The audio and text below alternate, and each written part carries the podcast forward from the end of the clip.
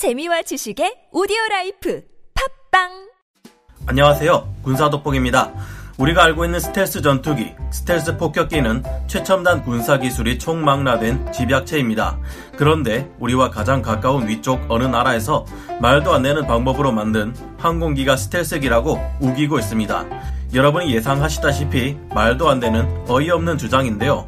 우리가 이를 효과적으로 막기 위해 개발한 K-30 비호 자주 대공포와 이를 더욱 개량한 K-30샘 비호 복합 자주 대공포가 있습니다. 그런데 이 비호 복합 자주 대공포가 최근 미래의 가장 큰 위협이라고 여겨지는 군사 드론을 막아낼 신무기로서 해외에서 각광받고 있는데요. 어떻게 된 일인지 지금부터 알아보겠습니다.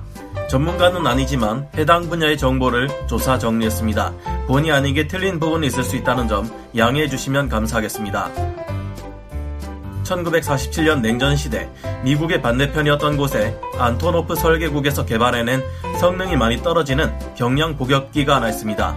AN2 콜트라 불리는 이 복엽기는 주로 다용도 수송기나 낙하산 훈련기, 농업용 비행기, 구급용 비행기 등으로 쓰이는데요. 이 항공기는 민간 조종사 훈련 기체인 피오2를 대체하려고 개발된 기체인데 동체는 트러스 구조의 전금속재로 되어 있으며 날개는 금속 뼈대에 방수 처리된 캔버스를 씌워 놓았습니다. 날개를 천으로 만들었다니 이 무슨 장난하나 하는 생각이 드는데요. 하지만 이 당시만 해도 영국의 모스키토 전투기, 러시아의 야크 전투기 등 나무로 만든 전투기가 전장을 휘젓고 다니기도 했던 시절이라 그리 이상한 것은 아니었다고 합니다. 지금에 와서 생각해보면 AN2 콜트 항공기는 제대로 날 수나 있을지 의심스럽지만 이륙 활주 거리가 170m, 착륙 거리가 215m 정도로 매우 짧아서 본격적으로 오지에서도 쉽게 사용할 수 있다는 장점이 있었습니다. 심지어 역풍을 받을 경우 30m 이내에서도 뜨고 내릴 수 있다고 하는데요. 고장날 만한 복잡한 시스템이 없고 전면 플랩이 기체 속도에 따라 스프링 힘으로 자동으로 전개된다든지 비행 중 엔진이 정지해도 안전하게 착륙할 수 있다는 등의 장점 덕분에 의외로 유용했다고 하는데요.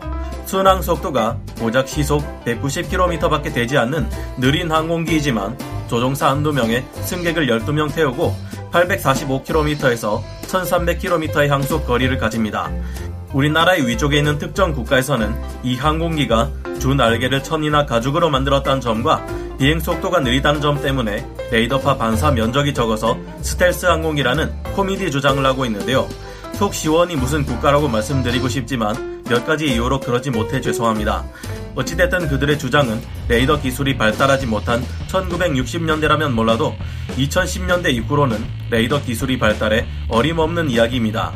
게다가 옌2 항공기는 너무 느리고 시끄러우며 취약하다는 문제점이 있습니다. 하늘의 경운기라 불리는 AN2는 멀리서 엔진음이 들릴 때 이미 육안으로 식별 및 조준까지 가능할 정도니까요. 현재는 우리 국군에서도 2737 조기경보 통제기와 글로벌 호크 같은 정찰 자산을 확보하고 있기 때문에 AN2를 이용한 침투는 점점 현실성이 없는 이야기가 되고 있습니다. 하지만 질 대신 양으로 밀어붙이는 그들이 여기에 특수부대를 태워 침투하거나 항공폭탄을 떨구고 간다면 위협이 될 수 있습니다. 따라서 우리나라에서는 아직도 이를 경계하고 있는데요.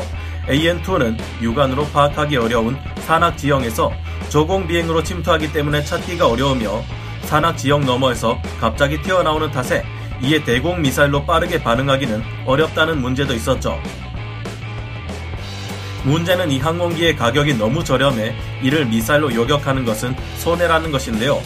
어느 구석을 살펴봐도 AN2는 고급 무기라 할 수 없지만 굉장히 저렴한 무기인데 이런 걸 요격하자고 비싼 무기와 장비로 대응책을 강구하기에는 격이 안 맞는다는 것이죠.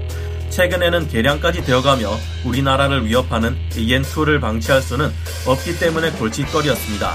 미사일보다 훨씬 빠르게 적이 나타나자마자 조준하고 사격할 수 있는 저가의 기관포를 사용해 이를 요격하는 전략이 더 효율적이었죠. 우리나라에서 AN2를 요격하기 위해 나온 것이 K-30BO입니다. AN2 수송기를 공격하기 위해 배치된 기존의 발칸포들은 기본적으로 유관 조준에 의지해야 했습니다. 하지만 K-30B호는 이보다 훨씬 발전된 체계를 가진 요격 무기라 할 수 있는데요. K-30B호는 우리나라 위쪽 국가에서 AN2 수송기가 침투해 올 경우 이를 요격하는 데 있어 상당한 진가를 발휘할 수 있습니다. K30B호에는 스위스 오리콘사의 K12 30mm 자동식 포 체계를 S&T 중공업에서 자체적으로 국산화한 KK12 자동식 포 체계 2문이 탑재됩니다. 각각의 포 체계는 HEISD, HEITSD 탄을 분당 600발이라는 엄청난 속도로 발사할 수 있는데요. 탄약도 비교적 큰 구경의 탄환인 30mm 곱하기 170mm 탄환을 사용하며 국산 보병 전투차인 K200의 차체를 기본으로 하지만 이를 훨씬 대형화시키고 재설계한 차체를 사용합니다. K200보다 보기륜이 하나 더 추가되어 6개의 보기륜을 가지고 있는데요. 이 때문에 520마력의 D2480L형 디젤 엔진과 S&T 중공업에서 면허 생산하는 HMPT 502K 무단 자동 변속기가 장착되었습니다. K30BO는 LIG 넥스1에서 개발한 2차원 방식의 X밴드 레이더를 사용해 360도를 회전하며 17km의 탐지거리와 7km의 추적 범위를 가집니다. BO는 탐색 레이더만 있고 공격을 위한 추적 레이더는 없습니다. 하지만 네이시온사에서 개발하고 두산 DST에서 생산하는 EOTS 전자광학식 조준경이 있어서 이것이 공격을 위한 추적 레이더를 대신하게 되는데요. 목표를 조준한 후 간단한 조작으로 표적을 획득하면 조준선이 자동으로 표적을 따라가며 추적하게 되기에 요격하기가 쉽고 정확도 또한 뛰어납니다. 비호의 개량형인 K-30샘 비호 복합 자주 대공포에는 여기에 우리 군의 차세대 휴대용 대공 미사일인 신궁 지대공 미사일이 합쳐졌는데요. 신궁 지대공 미사일은 영국의 제블린, 미국의 FIM-43 레드아이나 FIM-92 스팅어, 러시아의 이글라 등 다양한 보병 휴대용 대공 미사일의 장점을 모아 만든 것인데요. 프랑스의 미스트랄보다 6kg 정도 가벼우면서도 95% 이상의 뛰어난 명중률을 자랑하는 미사일입니다. 단점이라면 사정거리가 5km에 그친다는 것이라 본격적인 야전 방공용 미사일이라 보기는 어려운데요. 하지만 비오 복합에 장착되는 신공 미사일은 다릅니다.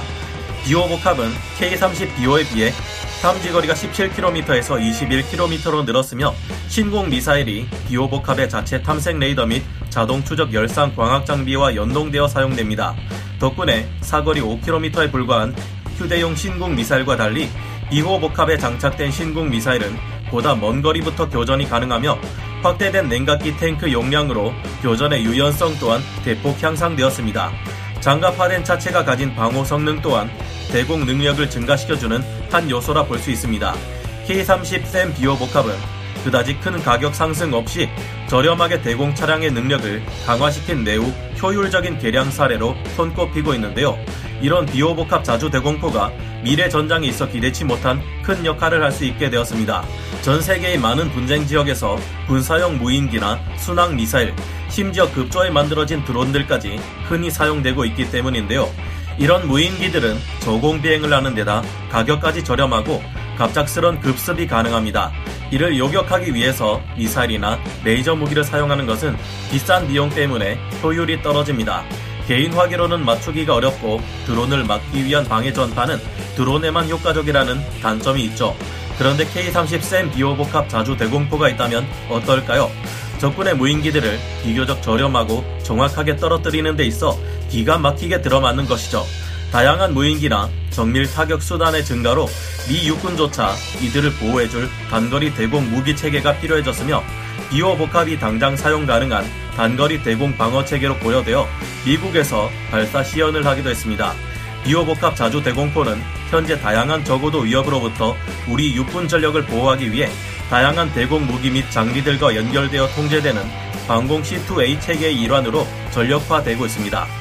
비호복합 자주 대공포는 인도 육군의 단거리 방공 무기 체계 도입 사업에서 37S1과 2S6 퉁구스카를 누르고 우선 협상 대상자로 선정되기도 했습니다.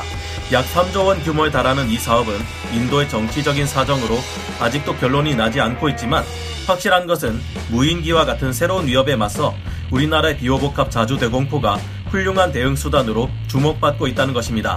처음부터 이런 드론들을 노리고 만들어진 것은 아니지만 생각지 못한 기회를 만들어낸 우리나라의 비호복합 자주 대공포가 세계 여러 나라에 수출되어 자국민들을 지키는 데 쓰이고 우리나라의 위상 또한 드높여 주었으면 좋겠네요. 오늘 군사 돋보기 여기서 마치고요. 다음 시간에 다시 돌아오겠습니다. 감사합니다.